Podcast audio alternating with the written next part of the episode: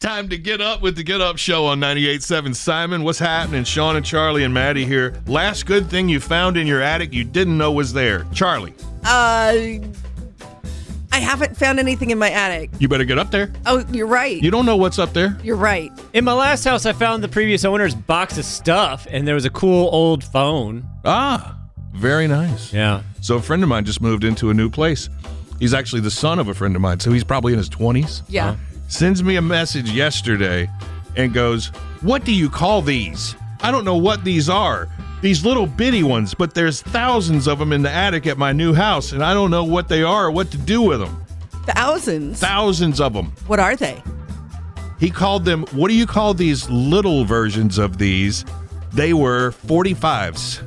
Oh wow! And he didn't know what that was. But he didn't even know what to call records. He's, he said, I found some actual records. Okay. I Uh, found some real records, but there's tons of these little ones. What are these? What do I do with these? Can you imagine a world where you don't know what a 40 Oh. you never put Oh, the I little bet. thing on No. the you never filled that hole to play your 45? Well, first of all, if this is your friend's son, you need to get rid of that friend because he's not teaching his kid right. I just God, he's also keeping keeping his records up in his attic. That's not good for the Oh, records. no, they're all melty now. No, Oh, they no. look good. They look Really? good. I was, I was like, well, hey, and he said they're promo copies. It says promotion only. I'm like, "Oh my god, those are rare. They're radio copies." yes, yeah. bring them over right now. I said, "What do you have? Who are some of the artists?" And so he sent me a picture of some randoms, and then the next one was Wolfman Jack, and then the next one was Elvis. what? Yeah, He's got Elvis 45s in his attic. yes. And Do you did tell him it's know. not worth anything to bring him immediately to your house to discard them? The funny thing is, he didn't know what they were, didn't want them until I said, "Hey, I might want to buy some of those," and he goes, "Well, you know, everything's for sale."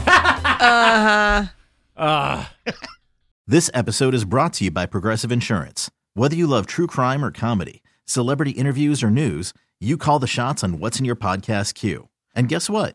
Now you can call them on your auto insurance too with the Name Your Price tool from Progressive. It works just the way it sounds. You tell Progressive how much you want to pay for car insurance, and they'll show you coverage options that fit your budget. Get your quote today at progressive.com to join the over 28 million drivers who trust Progressive. Progressive Casualty Insurance Company and Affiliates. Price and coverage match limited by state law.